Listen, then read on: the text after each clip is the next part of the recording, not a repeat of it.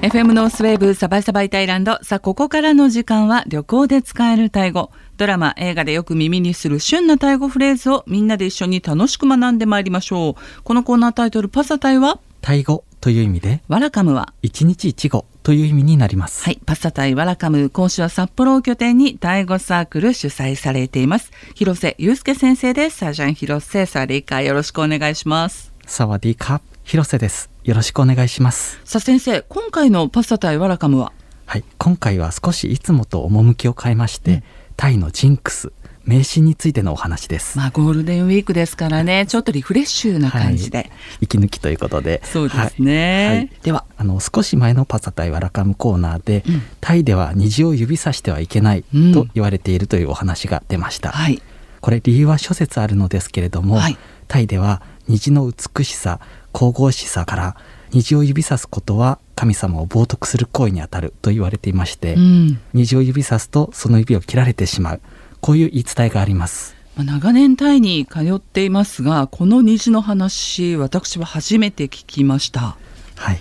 そこであの今週なんですけれどもそんなタイのジンクス迷信をご紹介しながら、うんジンクスにまつわるタイ語をご紹介してまいります。はい、まあ、パスタタイワラカム簡単タイ語講座と前置きをしておりますが、回を重ねてだんだん難しくなってきていますからね。ねはい、今回はちょっと気楽にタイの雑学としてお聞きください。はい、まずタイ語ではこのジンクス迷信のことをクワンゴンガイこういうふうに言います。クワンゴンガイ。はい。うん、そしてもう少し簡単な言葉もありまして、クワムチアでもいいです。クワムチュア。はい、これどちらも迷信、ジンクスあるいは信じていることというような意味になりますね。はい。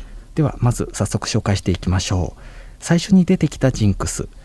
虹を指さしたら指が切れる、うん、こちらはタイ語ではこのように言います、はい、チーサイルンレオニューチャックちょっと長いんですけれども、はい、チーサイルンレオニューチャックはい、そうですね。すごくあの綺麗な発音だったと思います。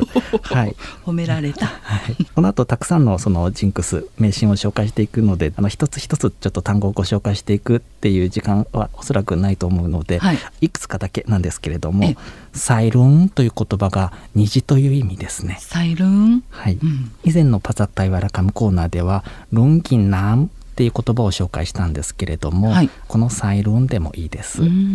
じゃあ虹をタイで見た時に、はい、指をささずに「サイルン」って言えば、ね、あ虹が出てるのね っていうことは理解いただけるということですね。そうですね。その方がいいかもしれないですよね。あの私番組の過去取材でタイ北部ウボンラージャターニー県のろうそく祭りを取材したんですが、その時にですね太陽の周りに虹が出る光彩っていうすごい珍しい現象を目にしまして、もうその時に思いっきり指さして「虹虹しかもすごい珍しい虹」ってで、まあ、年がいもなくはしゃいだんですよね、ねまあ、もしかしたら周囲にいらしたタイの皆さんはああのコンイープン虹指さしてるよって笑ってたかもしれませんね。そうですね。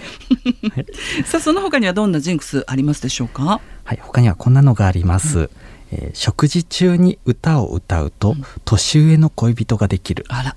はい。これタイ語ではこのように言います。はいロンプレントンギンカオじゃ大フェンケ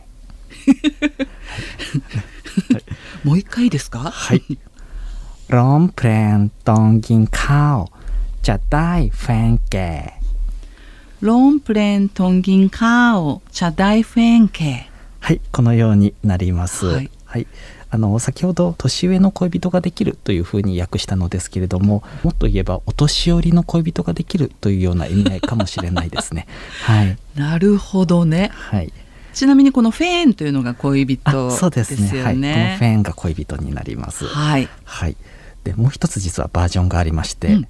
シャワーを浴びている時に歌を歌うと年上の恋人ができる。こういうパターンもあるみたいですね。これはどんな戒めが込められてるんでしょうかえっね。とですねこちら自分の子供に良くない行動をさせないように、うん。親御さんが言うジンクスだそうなんですけれども、ええ例えばあの食事中に歌を歌ったりしたら、うん。年上の恋人ができちゃうからやめなさいという場面で使うと。あのそういうことですね。意図がよくわからないんですよそうですね。年上の恋人ダメなんですかね。そうですね。特にダメではないと個人的には思うんですけれども、ね、はい、はい、それからこんなのもあります、うん、フォルクスワーゲンのビートルを見かけたら隣の人のほっぺたをつねりなさい、はい、タイ語ではこのように言います。はい、へんろったおれおどんいこんかんかん。へんろったお一本カンカン。あそうですね。こういう風になります。はい、えー、ラジオの前の皆さんそしてポッドキャストをお聞きの皆さんもう私カタカナ読んでます、はい、なので、えー、発音に関しましては、えー、先生の発音をしっかりお聞きいただいて私今もう成長にちょっと集中しているんで、えー、私の場合はもう成長オンリーだというふうにお聞きいただければお願いいたします。はい、でこちらなのですけれども、うん、เต่า という言葉が出てきまして、はい、こちらがビートルという意味の言葉ですね。へはい、รถเต่า がこれはビートル、はい、フォルクスワーゲンビートル。そうですね。はい。あのรถ が車で、うんうん、次の เต่า がこれが亀という意味なので、亀の車というふうに言ってるわけですね。カブトムシじゃないんですね。そうですね。亀というふうに言ってますね。タイではフォルクスワーゲンビートルはカメタートルあそうみたいですね。すね。ビートル、タートル、まあ、韻は踏んでますけどもね、ね、はい、あの日本でもこのフォルクスワーゲンビートルのジンクスってありますよね、はい、あの私関西出身なんですけど、えー、関西では確か水色のビートルを7台見るとい。いことがあるっていうふうに言われてまして、はい、子供の時にもう水色のビートルを見ると数えてましたね。あそうなんですね、うん、私は今のお話実は初めて聞きましてですね。はい。そうですね。でまたタイの話としてはですね、うん、確か赤色のビートルが見つけたら特にそのほっぺたをつねりなさいっていうのはあるというのはあの読んだことがありますね。なんで人のほっぺたつねるんでしょうね。そうですね。あの全くわからないです。謎。謎ですね。謎、はい、他には？他にはこんなジンクスもあります、うん寝転んで食べると、うん、来世では蛇になる。タイ語ではこのように言います。はい。ノンギンチャナジャペングー。ノンギンチャナジャペングー。はい、その通りですね。はい、最後のゴーというのが蛇ですね。まあ日本だとね、食べてすぐ寝ると牛になる。ええー、うん、そうですね。あの似てますよね。まあわかりやすい迷信というか戒めの、はい、はい、タイ語ようやく出てきましたね。はい、そうですね。はい、はい、そして食にまつわるものもう一つということでこんなものもあります。はい、空心菜を食べると目が良くなる。うん、これはこのようにタイ語では言います。はい。กินผักบุ้งแล้วสายตาดีกินผักบุ้งแล้วสายตาดี はい、パクボンはこのコーナーでも何度か登場しましたけれども、うん、空心菜のことですね。そうあの、はい、空心菜の炒め物みんな大好きなやつ、はい、あれをお願いいたします。はい、パクボンファイデンと言います。はい、空心菜炒めですね。空心菜炒め、はい。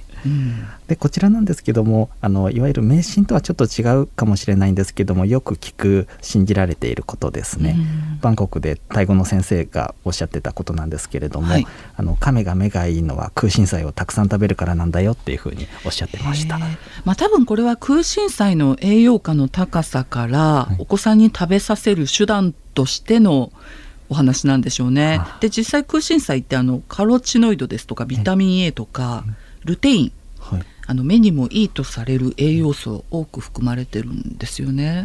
うん、うん、なんでこんな詳しいんだろう私。そ うそうですね。はい。はい。えー、そしてもう一つこちらは、えー、最後の一個を食べたらイケメンの彼氏ができる。はい。タイ語ではこのように言います。チンスタイフェンロー。チンスタイフェンロー。はい、例えば大皿に盛られたものをみんなでシェアして食べていまして、うん。はい、それでみんなあの遠慮してですね最後の1個だけが残ってしまったと、うん、こういう状況をあのあると思うんですけれども、はい、そしたらあのその最後の1個を誰かに食べさせるために「ほら食べて食べて最後の1個食べたらイケメンの彼氏ができるよ」とか「可愛い彼女ができるよ」などというふうに言って促す、うん、あるいは楽しく食事をする。あるいはからかうというような感じであの使われます。なるほどねこれがもし彼女彼氏がいる方だけの集まりだったり、はい、ご夫婦で参加の食事会とかだったらちょっと物議を醸しそうな感じがそうそうですね。しますよね。私がいるじゃないみたいなね。えー。まあ、国は違いでやっぱり大皿料理の最後の一つってどこの国でもみんな遠慮しちゃうんでしょうね。そうですね。そうみたいですね。はい、はい、では最後にご紹介します。うん、タイ語ではこのように言います。グラン君、他大イシャンロンタ、ハンカンラ。ちょっと最後にすごく長いのをご紹介してしまいましたけれども。はい、クラン君、タダインシアンロンタックハームカンラップごめんなさい。最後私も完全読みましたこれ、はい、もう一回お願いします、はい、グラン君タダインシアンロンタッハームカンラップクランクンターダインスヤン？ロンタクハンカンあはいこれで大丈夫です、はい、すごくいいと思います。そうですか、はい、はい、こちらははい。こちらですけれどもあの日本語では夜中に「声をかけられたら答えてはいけない答えるべからずこういうようなジンクスになりまして、はい、これなぜかと言いますとこれお化けがあの声をかけているから、なので返事をしたら呪われるあるいは取りつかれるというものですね。はい、あの今回ご紹介したあの前半の方であの紹介したタイのジンクスなんですけれどもあのこれらは実はあのタイ人によってもですね人によって知っていたり知らなかったり、うん、またはあ昔はこれよく聞いたけど今は言わないよっていう反応をあのもう返ってきたんですけれども今のこの夜声をかけられたらっていうものに関しては多くのタイ人に信じられているということでした。うん。まあ、確かに7つ目に教えてくださったこのジンクスは特に田舎の方とかでは信じられてそうですよね。家族以外に周囲に人がいないそうですよね。そういうイメージ本当にありますよね。うん。へえ面白いですね。もう国が違えば、まあ、似たようなものもあったりはするんですけども、はい、このタイの迷信の数々ジンクスの数々は私も初めて聞くものがほとんどでしたし。はい、私も、うん、はい、今回あのいろいろ調べていたんですけどもすごく楽しかったです。ね、だけどやっぱりまあ時代とともにこういうものも、はい、このジンクス自体をまあ知らない方も多いということで、消えていっちゃうんでしょうかねもしかしたらね。かもしれないですね。はい。あでも面白かったです。はい、はい、FM ノースウェーブサバイサバイタイランド簡単タイ語講座 ภาษาไทยวันละคำ。今週はちょっと趣を変えましてタイのジンクス迷信というテーマでお届けしました。まあゴールデンウィーク突入ということで今回初めてこの番組サバイサバイタイランドそしてこのコーナー簡単タイ語講座 ภาษาไทยวันละคำ 聞いてくださった方もいらっしゃるかと思います。でこのパサタイワラカムでは通常タイ旅行で使えるタイ語や今話題のタイドラマで耳にするもう今時のタイ語会話をご紹介しています。ラジオアプリラジコのタイムフリー機能のほか各種ポッドキャストでも配信しています。毎週月曜日に更新していますのでお好きな時間に何度でも繰り返しお聞きください。また広瀬先生による解説とまとめ広瀬先生のオンラインタイ語サークルへのお問い合わせ参加に関しましては番組ブログのリンクご覧ください。えポッドキャストラジコタイムフリーで復習する際にぜひこちら先先生のまとめも参考になさってくださいね。